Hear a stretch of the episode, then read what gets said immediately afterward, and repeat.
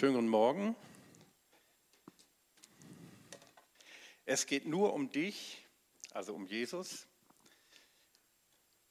Und an ihm dürfen wir unser Leben ausrichten. Er ist die Konstante in unserem Leben und wir dürfen unser Leben überprüfen indem wir auf ihn schauen. Das wollen wir jetzt machen. Also jetzt und in Zukunft.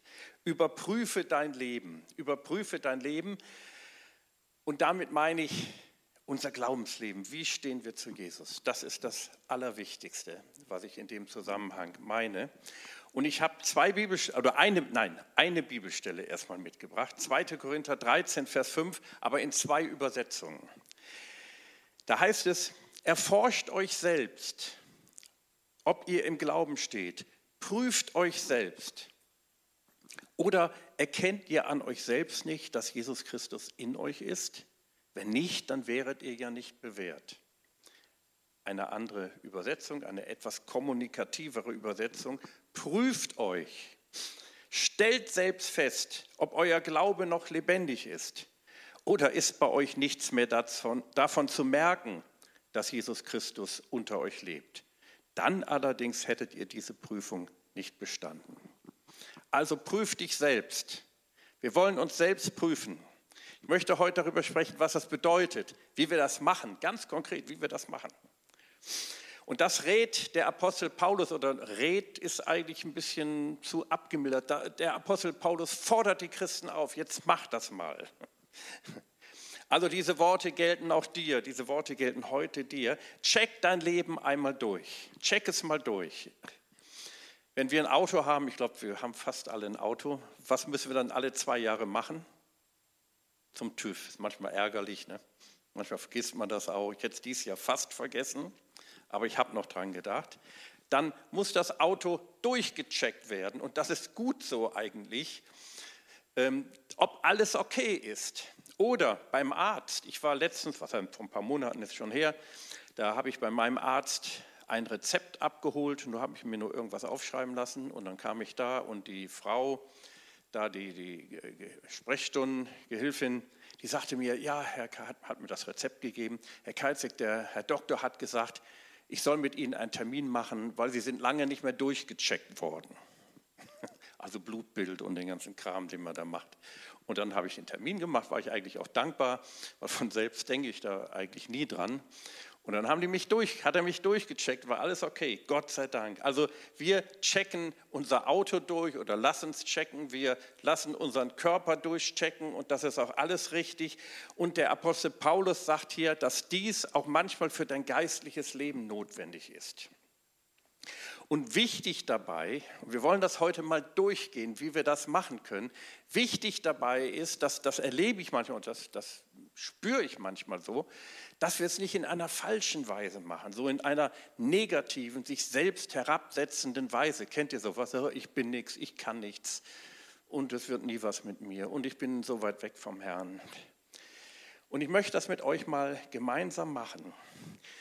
Das Erste, das allererste, womit wir beginnen, ist unsere Identität, von der die Bibel uns spricht. Deine Identität ist wichtig oder deine Stellung.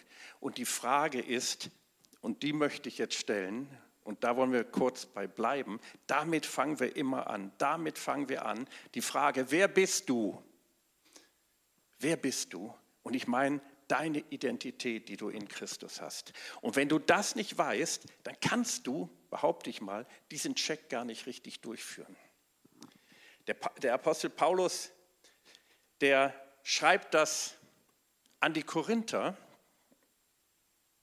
Und die Korinther, die waren nicht in allem so, ich hätte bald gesagt, nicht so astrein die haben ihr Leben nicht so gut geführt. Der Apostel Paulus sagt sogar einmal zu ihnen, ihr seid fleischlich. Das hat er nur zu einer Gemeinde gesagt, und zwar zu denen in Korinth. Und trotzdem schreibt er an sie, an die berufenen Heiligen. Ist doch interessant, ne? An die berufenen Heiligen, an die geliebten und berufenen Heiligen. Also, wir sind heilig. Jetzt guckst du auf dich selbst und sagst, ah, bin ich vielleicht gar nicht so. Aber nehmen wir erstmal das Zeugnis der Bibel. Nehmen wir erstmal das Zeugnis, was die Bibel uns gibt. Heilige, berufene Heilige. Das würde er auch zu dir schreiben, wenn du an Jesus glaubst. Oder schreiben, du bist ein berufener Heiliger, ein Geliebter oder Geliebte.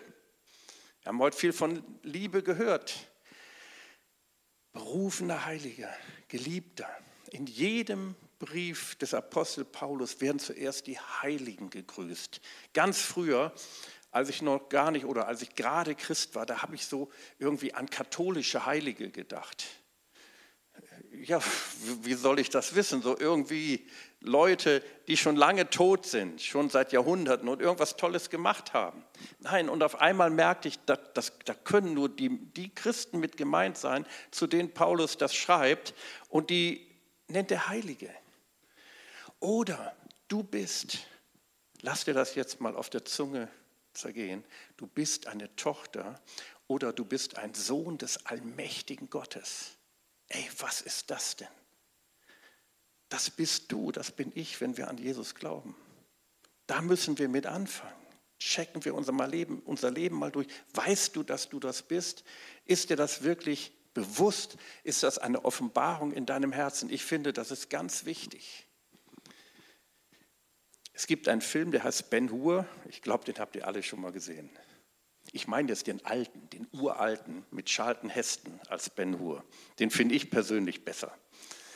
Und da ist eine Szene, also mehrere, da wird ja der Ben Hur, wird ja von seinem Feind Messala auf die Galeeren verbannt, mit dem Ziel, dass er irgendwann stirbt, weil da bleibt man nicht lange.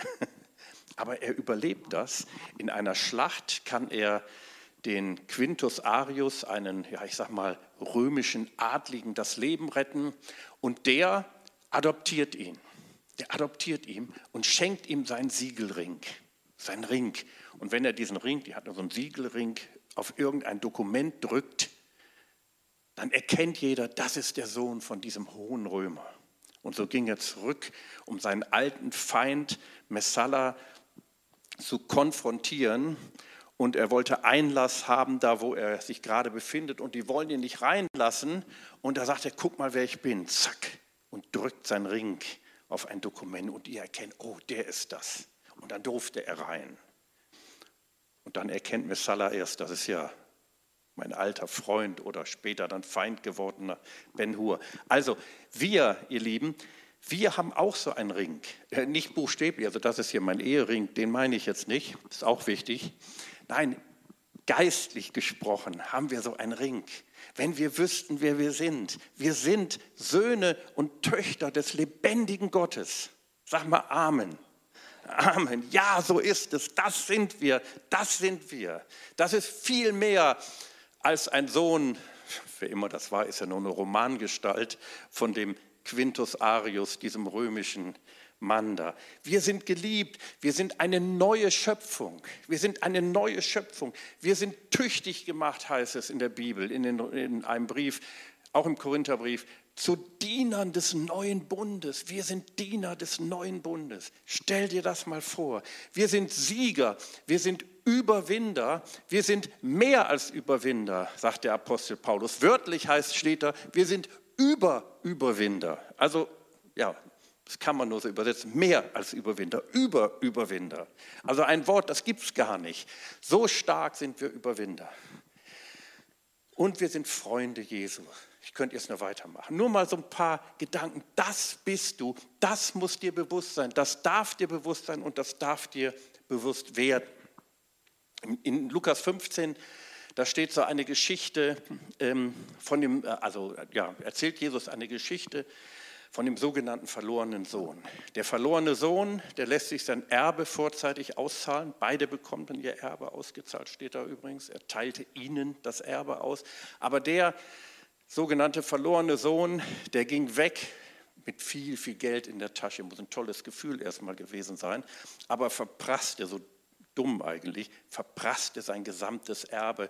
Später hatte er, als er dann arm war, keine Freunde mehr, landete bei den Schweinen, wollte die, den, den Schweinefraß essen und durfte nicht. Das wäre ihm schon was gewesen. Und dann besinnt er sich und sagt, ach, ich will zurückkehren von meinem Vater und ich will ihn bitten, ob ich sein Tagelöhner sein darf. Und dann geht er zurück, der Vater vergibt ihm, er sagt, Papa, ich habe gesündigt gegen den Himmel und vor dir, lass mich sein wie einer deiner Tagelöhner. Er hat sich gedacht, das ist hundertmal besser, als bei den Schweinen da zu sein und nichts zu essen zu haben. Und der Vater setzt ihn wieder ein als Sohn und da steht auch, er gibt ihm einen Ring an seiner Hand, diesen Ring, diese Autorität. Und dieser Vater steht für, für Gott. Und dann war da der andere Sohn, der hat eigentlich so scheinbar alles richtig gemacht. Der ist zu Hause geblieben, hat dem Vater weiter gedient und der war sauer, dass der Vater seinen Sohn wieder so einsetzt und auch ein Fest für ihn bereitet und meckert rum und sagt, Vater, so viele Jahre diene ich dir. Und da steht im Grundtext ein Wort, das kann man so übersetzen, so viele Jahre sklave ich dir, also diene ich dir wie ein Sklave. Der hat selbst eine Sklavenmentalität angenommen. Und der Vater sagt, Mensch, mein Sohn, du hättest doch alles haben können, genau wie jener, aber du hast es einfach nicht in Anspruch genommen.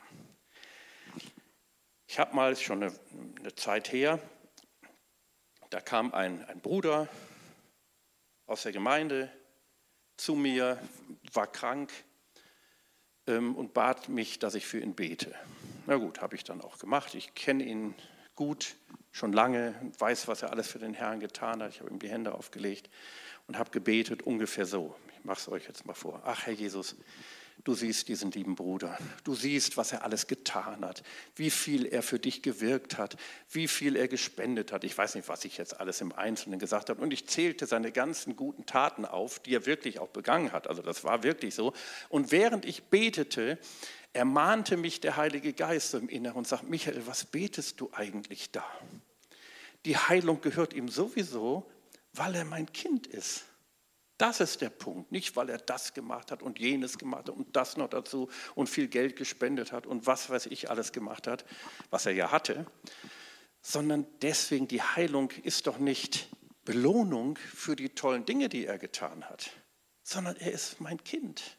Und dann habe ich habe ich mein, also das war nur so ein kurzer Gedanke so. Und dann habe ich mein Gebet unterbrochen und habe zu ihm gesagt, du Entschuldigung, ich habe völlig falsch gebetet für dich und habe ihm das mitgekriegt und gesagt, Herr, er ist dein Kind und du hast die Heilung für ihn vollbracht und als Kinder Gottes dürfen wir das in Anspruch nehmen und so komm jetzt und heile ihn. Amen. Und er ist dann geheilt worden. Nicht schlagartig, aber später kam er dann zu mir. Du bist ein Kind Gottes. Und wenn Gott der die Wahrheit selbst sagt. Gott sagt das ja in seinem Wort, das denken wir uns ja nicht aus. Wenn Gott das über dich sagt, was muss es? Dann muss es wahr sein. Stimmt's? Das ist so. Damit beginnen wir unseren Selbstcheck. Das ist sehr wichtig. Damit fangen wir immer an. Aber der Check ist noch nicht zu Ende. Der Check geht weiter. Das ist erstmal die Basis, auf der wir unser Leben gründen unsere Identität in Jesus Christus. Und dann geht es weiter. Und dieser zweite Punkt unseres Checkes, unserer Prüfung ist dein, das erste war ja deine Identität in Christus und das zweite ist dein Zustand in Christus. Dein Zustand. Prüfe, wo du stehst. Wie ist dein derzeitiger Zustand? Jetzt wird es sehr konkret. Ich möchte mal zwei Bibelstellen aus dem Buch der Offenbarung lesen. Einmal Offenbarung 1, 12, Verse 12, 13 und 20. Da hat Johannes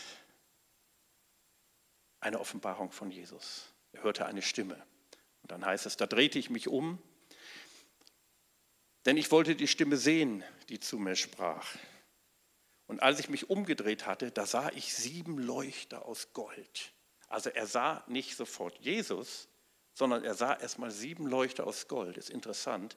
Und diese sieben Leuchter, das erklärte später, was die bedeuten, ist ein prophetisches Bild, sind sieben Gemeinden. Also er sieht die Gemeinde. Jesus identifiziert sich mit seiner Gemeinde. Ist das nicht stark? Das ist auch unsere Identität erstmal, dass Jesus sich mit uns identifiziert. Die Gemeinden waren nicht alle so astrein. Kommen wir später drauf. Also er sah erstmal die sieben Leuchter aus Gold. Mitten unter diesen Leuchtern sah ich jemanden, mitten unter diesen Leuchtern, also der Gemeinden, der sah aus wie ein Menschensohn. Wer ist das? Das ist Jesus, mitten unter den Gemeinden. Also er ist mitten unter uns. Er war bekleidet mit einem Gewand, das bis zu den Füßen reichte und trug einen goldenen Gürtel um seinen Oberkörper. Das ist die verborgene Bedeutung, das Geheimnis der sieben Sterne, also er sah auch sieben Sterne, die du in meiner rechten Hand gesehen hast. Und das der sieben goldenen Leuchter. Die sieben Sterne, das sind die sieben Engel der Gemeinden. Und die Leuchter, das sind die sieben Gemeinden. Also diese Sterne, ich glaube, sind Engel. Engel, das Wort Engel heißt ja Bote. Angelus ist Bote. In dem Fall glaube ich, dass es keine himmlischen Engel sind, denn zu himmlischen Engel sagt Jesus nicht, tu Buße sondern das sind Boten der Gemeinde, Leiter der Gemeinde.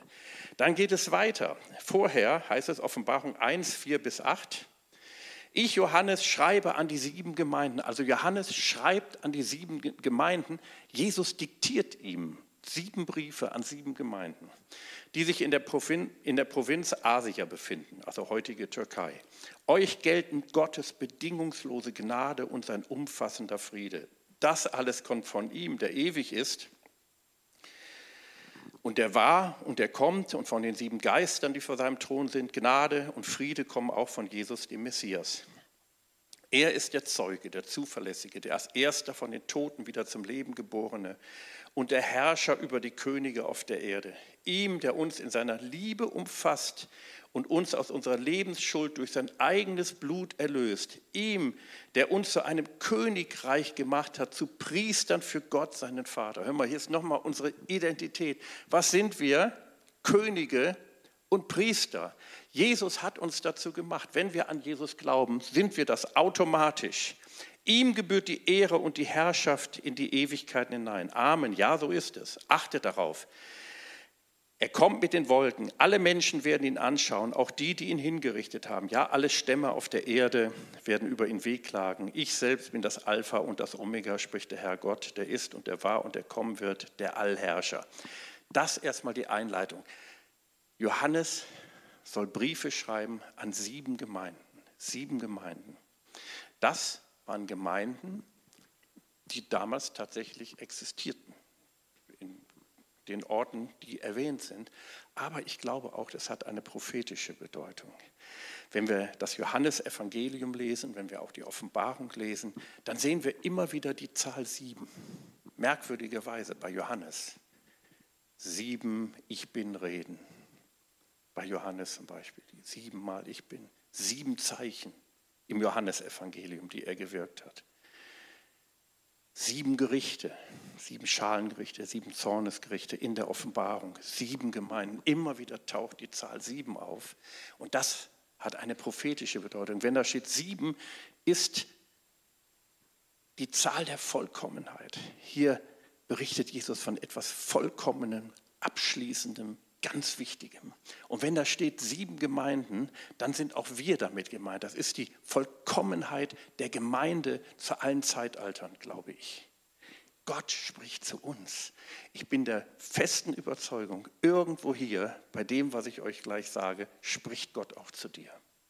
Von den sieben Gemeinden, sehr interessant, sind zwei Gemeinden, die sind absolut okay. Gehören wir auch gerne dazu die Gemeinde zu Smyrna und zu Philadelphia. Früher hießen viele Gemeinden Philadelphia-Gemeinde, weil das so toll war. So wollte jeder sein. Ich kenne keine Gemeinde, die Laodicea-Gemeinde heißt zum Beispiel. Also so hat sich zumindest nie jemand selbst genannt. Wollen wir ja auch nicht. Aber da gibt es Gemeinden, sieben, von den sieben sind zwei okay, aber die fünf anderen, ja, die sind teilweise auch okay, gute Gemeinden.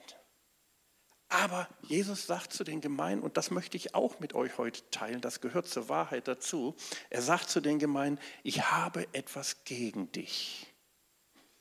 Erinnern wir uns, wir sind Heilige, wir sind Geliebte, wir sind Könige und Priester und Jesus sagt, ich habe etwas gegen dich. Wollen wir das mal betrachten?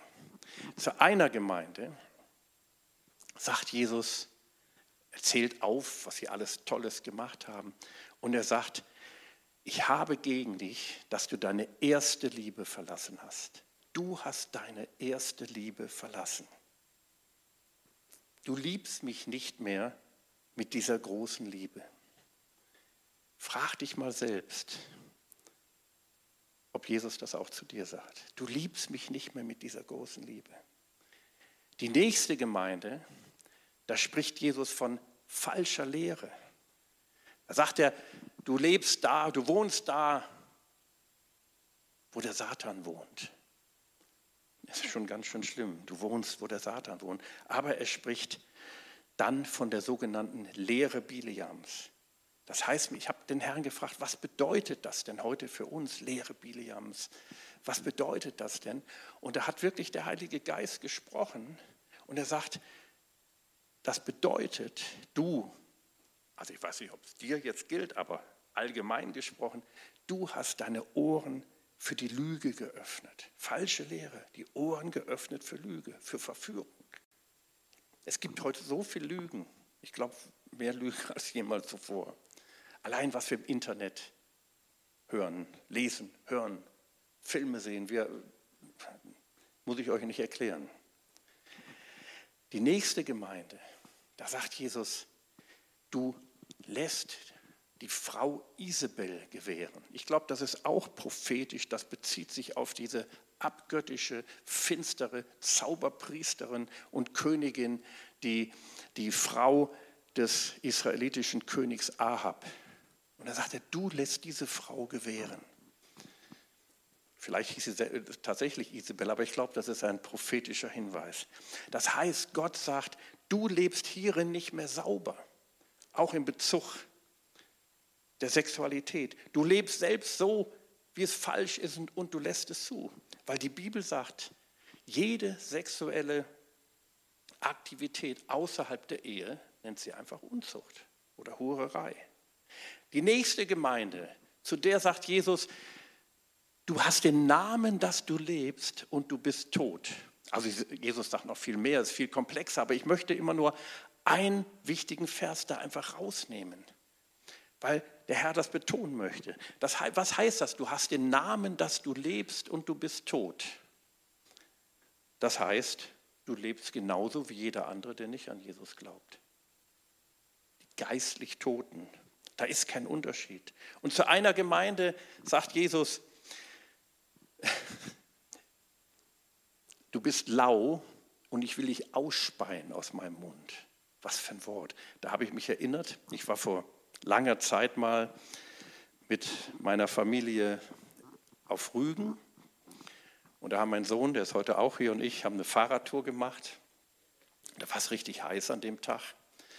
Und ähm, ich habe normalerweise in meinem Rucksack immer Wasser mit. Also habe ich aber da irgendwie vergessen. Und ich, mir oh, es war so schön, die Gegend da. Aber ich hatte so einen Durst. Mein Sohn sagte, ja, du kannst von mir das Wasser haben. Der hatte noch was. Und ich nahm das und wollte schön kühles Wasser trinken. Und pff, im selben Augenblick habe ich es ausgespuckt. Es war wirklich lauwarm. Das bringt nichts. Damit kann man nichts anfangen. Und dann sagt Jesus noch zu dieser Gemeinde, du hast eine völlig falsche Selbstwahrnehmung, weil sie dachte, sie sagte von sich selbst, ich bin reich, ich bedarf nichts, ich habe alles, was ich brauche, bei mir ist alles okay. Und Jesus sagt, du weißt gar nicht, du bist arm, blind und bloß. Ja, das gehört auch zu dem Check dazu. Wo stehe ich? Wo stehe ich? Also Jesus hält uns auch den Spiegel vor. Du hast eine, äh, warum macht er das? Warum macht er das? Weil er seine Gemeinde, weil er uns, weil er dich liebt. Aus Liebe. Wir haben heute viel von Liebe gehört. Hiob 5, Vers 17. Wie gut hat es ein Mensch, der von Gott auf den richtigen Weg zurückgebracht wird. Wehre dich also nicht dagegen, wenn der Allmächtige dich erzieht. In einigen Über Bibelübersetzungen steht, wenn er dich züchtigt. Manchmal steht sogar, wenn er dich schlägt dann kriegen wir ja Angst. Aber weißt du, wie Gott das macht, wie Gott uns erzieht? Das ist etwas sehr Gutes durch sein Wort. Wenn, du, wenn wir sein Wort hören, bringt Gott uns zurecht. Das Wort Gottes wird in der Bibel bezeichnet auch als zweischneidiges Schwert. Habt ihr das schon mal gelesen? Ne? Mit dem, wir schlagen den Satan. Wir nehmen Autorität über den Satan. Aber das Schwert hat ja zwei Schneiden. Das heißt, wenn ich es hochhebe, dann kommt eine Seite auch auf mich und verwundet jetzt, bildlich gesprochen, mich. Also es spricht auch zu mir. Es redet zu mir. Es bringt mich zurecht.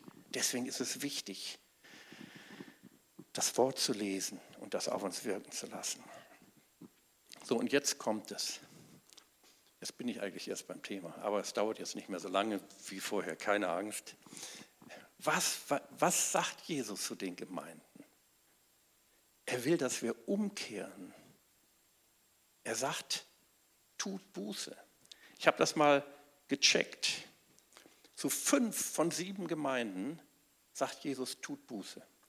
Das sind, falls ich richtig gerechnet habe, ihr könnt es ja mal nachrechnen, falls ihr ein Handy hat, 71 Prozent. Kann das sein? Zu 71 Prozent dieser Gemeinden sagt er, tut Buße. Zu 29 Prozent sagt das nicht. Wo stehst du? Wo stehe ich?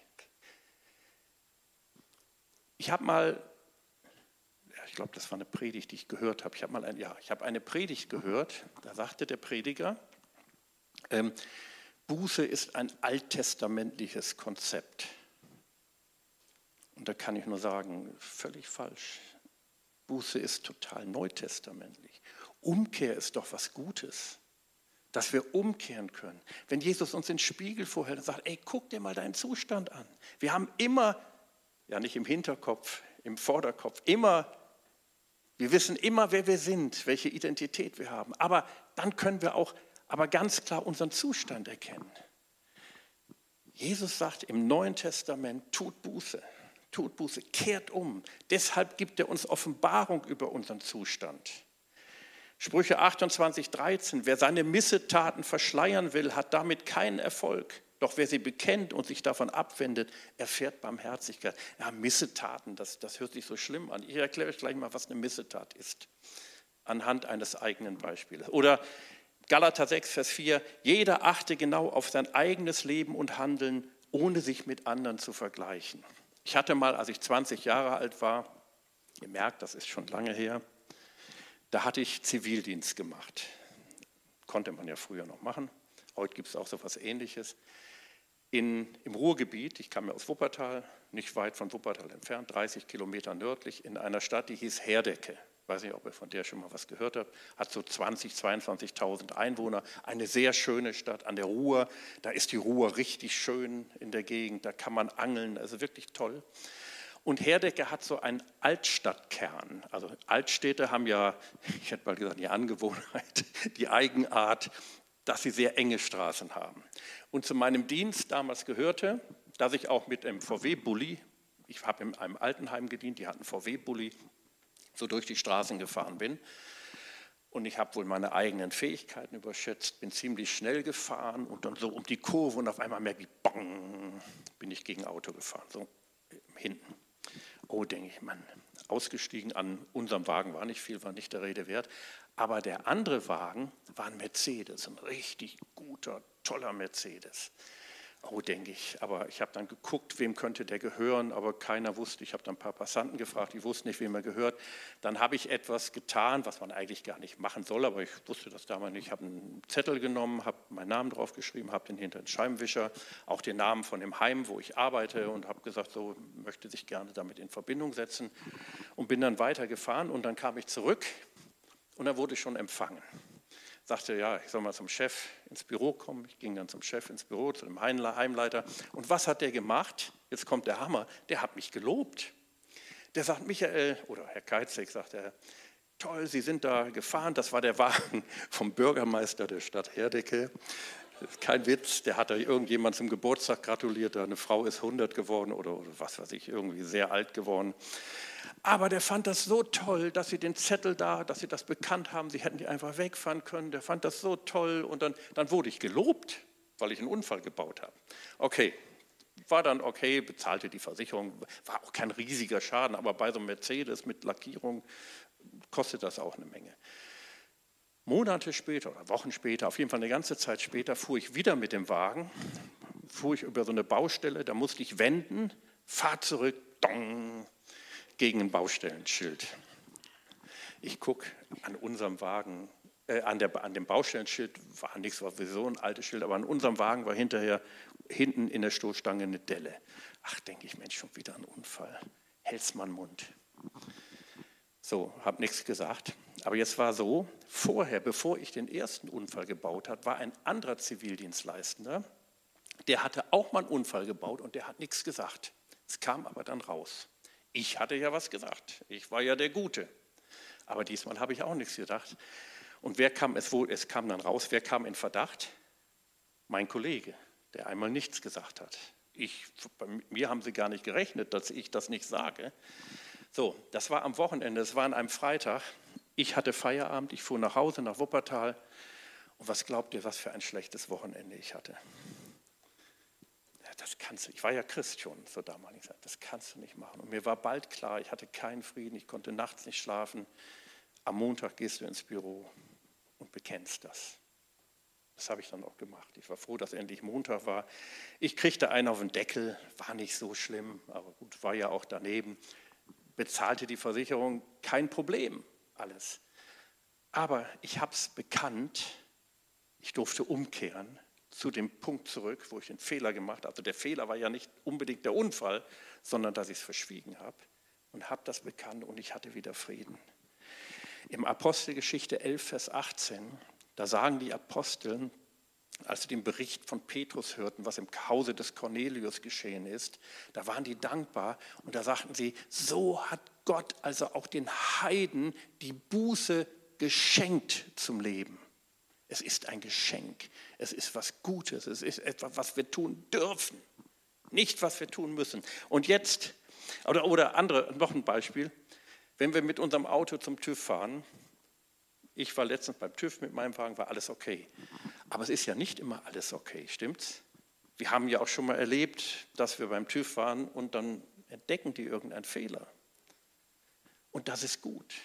Dann können wir den Fehler beseitigen. Also Jesus hält uns den Spiegel vor, um eventuelle Fehler zu beseitigen. Es ist überhaupt kein Problem. Manchmal ist Reparatur geboten, bevor man dann die ersehnte Plakette erhält. Manchmal ist sogar ein Ölwechsel dran. Die müssen wir freiwillig machen. Dass wir nicht mit altem, abgestandenen, dreckigen Öl fahren. Und jetzt könnte ich dieses Bild noch weiterführen. Öl als ein Bild für den Heiligen Geist.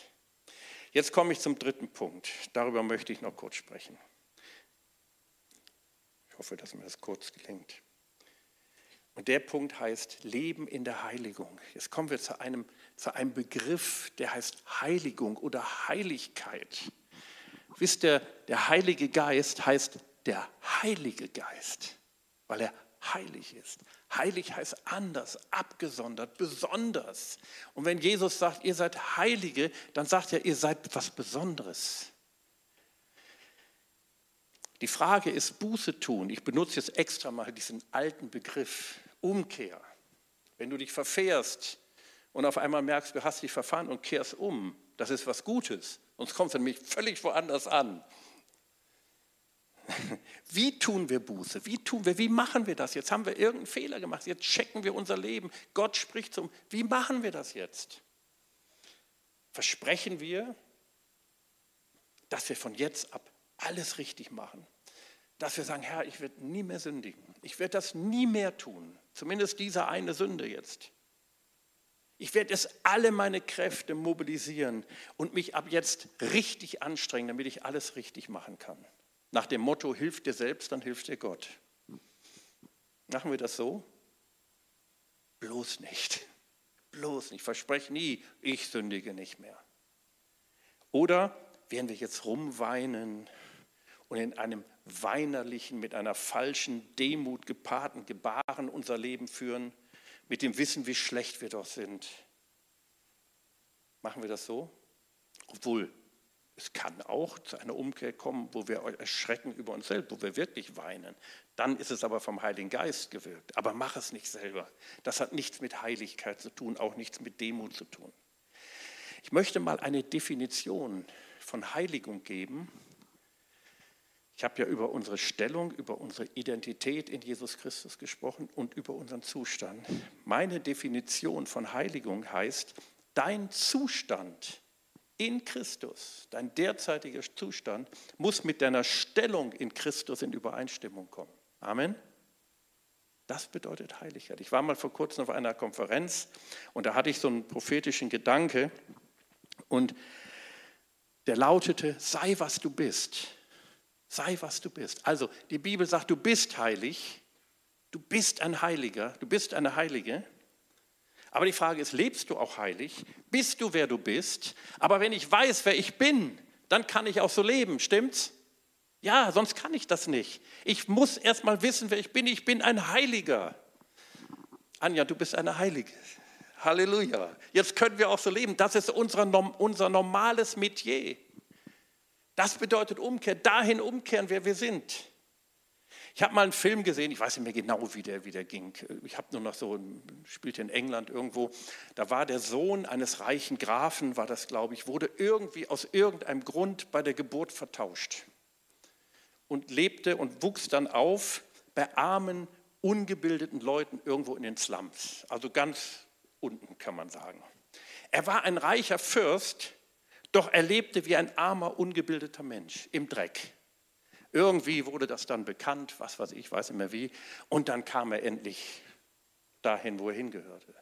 Wir müssen auch da leben, wo wir hingehören. Das ist ganz wichtig. Ich möchte zum Schluss noch kurz sagen, es geht ja immer noch um das Thema Buße wie wir Buße tun können, wie wir umkehren können, auf welcher Grundlage wir das machen. Und ich möchte euch drei Dinge nennen. Erstens, die Bibel sagt, ich spreche jetzt mal in der Ich-Form und du kannst es auch in der Ich-Form für dich sprechen. Ich bin, ich habe da extra das Bin kursiv gedruckt und wirklich, ich bin eine neue Schöpfung bin eine neue Schöpfung. Das bin ich. Das bin ich immer. Sogar wenn ich im Moment in der Sünde lebe. Also wenn ich Christ bin, bin ich das. Ich bin eine neue Schöpfung. 2. Korinther 5, Vers 17. Wenn also jemand in Christus ist, so ist er eine neue Schöpfung. Das Alte ist vergangen. Siehe, ein Neues ist entstanden. Sieh dahin, schau es dir an. Du bist eine neue Schöpfung. Und wenn ich weiß, ich bin eine neue Schöpfung, ich sage es jetzt nochmal so, dann kann ich auch so leben. Manchmal sage ich mir das gerade, wenn ich falsch liege. Ey, Michael, du bist doch eine neue Schöpfung. Zweitens, ich bin versetzt in das Reich des Sohnes seiner Liebe. Ich lebe in einem anderen Reich. Kolosser 1,13. Er ist es, der uns herausgelöst hat aus dem Machtbereich der Finsternis und uns an einen völlig anderen Ort gebracht hat. Jetzt befinden wir uns im königlichen Herrschaftsbereich seines Sohnes, den er mit seiner Liebe beschenkt hat. Ich lebe in einem anderen Reich. Da gehöre ich hin. Also ich gehöre nicht in Dreck wie dieser Grafensohn, sondern ich gehöre in das Haus des Grafen. Nein, noch viel mehr, ich gehöre in das Haus Gottes. Das ist mein Metier, da lebe ich, das ist mein Zuhause. Das Reich Gottes. Drittens, ich habe Christi Sinn. Also Sinn Christi Art zu denken. 1. Korinther 2,15. Wer hat überhaupt die Denkweise Gottes des Herrn begriffen, sodass er ihn belehren könnte? Aber jetzt kommt es. Aber wir haben jetzt die Denkweise des Messias oder Christi Sinn. Die Denkweise des Messias. Ich denke, wie Jesus denkt. Also das ist normal. Alles andere ist falsch. Und dahin darf ich immer zurückkehren. Das ist die Grundlage für Buße. Amen. Ihr Lieben, ich möchte jetzt, dass wir einfach mal ein, zwei Minuten Stille nehmen. Still sind, jeder für uns. Und ich sage einfach, gehe jetzt einfach mal zu Jesus. Wenn es sein muss, ist es kein Problem. Bitte ihn um Vergebung. Mach es konkret und vertraue dem Heiligen Geist. Ich sagte euch, und der Geist der Heiligkeit wird er auch genannt in Römer 1, Vers 4. Auf dieser Grundlage zu der Wahrheit und der Kraft der Erlösung umzukehren, wenn es notwendig ist. Ich will euch nicht drängen, irgendwas, ich will keinen Druck ausüben. Einfach nur erlaubt dem Heiligen Geist, dich mal zu erforschen. Mach jetzt mal diesen Check. Ihr könnt einfach ganz entspannt sitzen bleiben, okay? Ich komme gleich nach zwei Minuten wieder.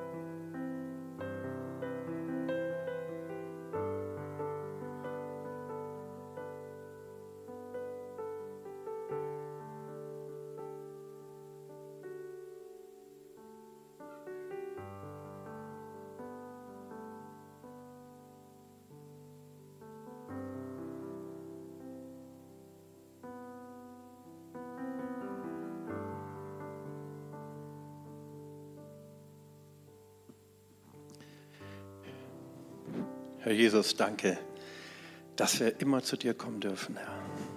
Herr, ich danke dir dafür, dass du uns den Spiegel vorhältst, Herr. Herr, du kennst uns ja sowieso. Wir kennen uns manchmal nicht so selbst, Herr. Wir haben manchmal eine falsche Wahrnehmung von uns selbst. Aber Herr, ich bringe dir alles jetzt, was im Stillen zu dir gebracht wurde. Alles, wo wir vielleicht uns, ja, wo, wo, du uns den Spiegel vorenthalten hast, wo wir etwas erkannt haben, was vielleicht nicht okay ist, Herr, was wir korrigieren müssen, Herr. Danke, dass wir das dürfen, Herr. Danke, dass wir umkehren dürfen. Danke, dass wir Dinge korrigieren dürfen, Herr. Danke, dass wir dir Recht geben dürfen, Herr. Nicht wir haben Recht, sondern du hast Recht, Herr. Schenke uns eine richtige Selbstwahrnehmung, Herr. Und hilf uns aber auch immer, Herr, zu wissen, wer wir sind, Herr. Herr, und so bringen wir jetzt alles zu dir, Herr. Herr, bei dir ist es gut aufgehoben. Danke, dass du für uns am Kreuz gestorben bist, Herr. Danke, dass du uns versöhnt hast mit Gott. Danke, Herr, dass wir einen offenen Himmel haben und dass die Tür zu dir immer offen ist, Herr. Halleluja. Wenn jemand hier sein sollte, der Jesus noch gar nicht richtig kennt oder der sich gar nicht wichtig, äh, äh, äh, sicher ist, dass er oder sie wirklich zu Jesus gehört, dann darfst du jetzt umkehren zu Jesus. Ich durfte auch eines Tages umkehren zum Herrn und das war ein schöner Tag. Da freue ich mich heute noch darüber. Vielleicht stehen wir mal alle auf, mal kurz. Und ich möchte jetzt ein Gebet sprechen und möchte dich bitten, das einfach nachzusprechen. Das ist ein ganz einfaches Gebet, mit dem wir zu Jesus gehen. Und Jesus steht jetzt da, und das darfst du im Geist so sehen, mit geöffneten Armen. So steht er übrigens immer. Er steht nie so, dass er uns nicht mehr haben will. Er steht immer mit geöffneten Armen. Und ich möchte euch einfach bitten, dass ihr alle mitbetet. Das fällt denen vielleicht leichter, die es konkret betrifft. Bete das einfach mit. Ich bete immer einen Satz oder einen halben Satz vor und ihr betet nach. Bitte. Himmlischer Vater, danke, dass du mich liebst, trotz aller Schwächen. Himmlischer Vater, danke, dass du mich liebst, trotz aller Schwächen. Ich bereue von ganzem Herzen mein Versagen, Schuld und alle Sünden. Ich bereue von ganzem Herzen mein Versagen, Schuld und alle Sünden. Jesus hat am Kreuz meine Schuld getragen. Bitte vergib mir jetzt. Jesus hat am Kreuz meine Schuld getragen. Bitte vergib mir jetzt. Jesus, ich öffne dir mein innerstes Sein. Jesus, ich öffne dir mein innerstes Sein. Sei mein Erlöser, sei mein Herr und bester Freund. Sei mein Erlöser, sei mein Herr und bester Freund. Komm, Geist Gottes, lebe in mir. Komm, Geist Gottes, lebe in mir. Verändere mich mehr und mehr. Verändere mich mehr und mehr. Lasst uns sein Wort glauben und sein Wort bezeugen. Jesus sagt, ich bin immer bei euch. Ich bin immer bei euch. Und ich schenke euch ewiges Leben, was hier schon beginnt. Und dazu sagen wir Amen. Amen.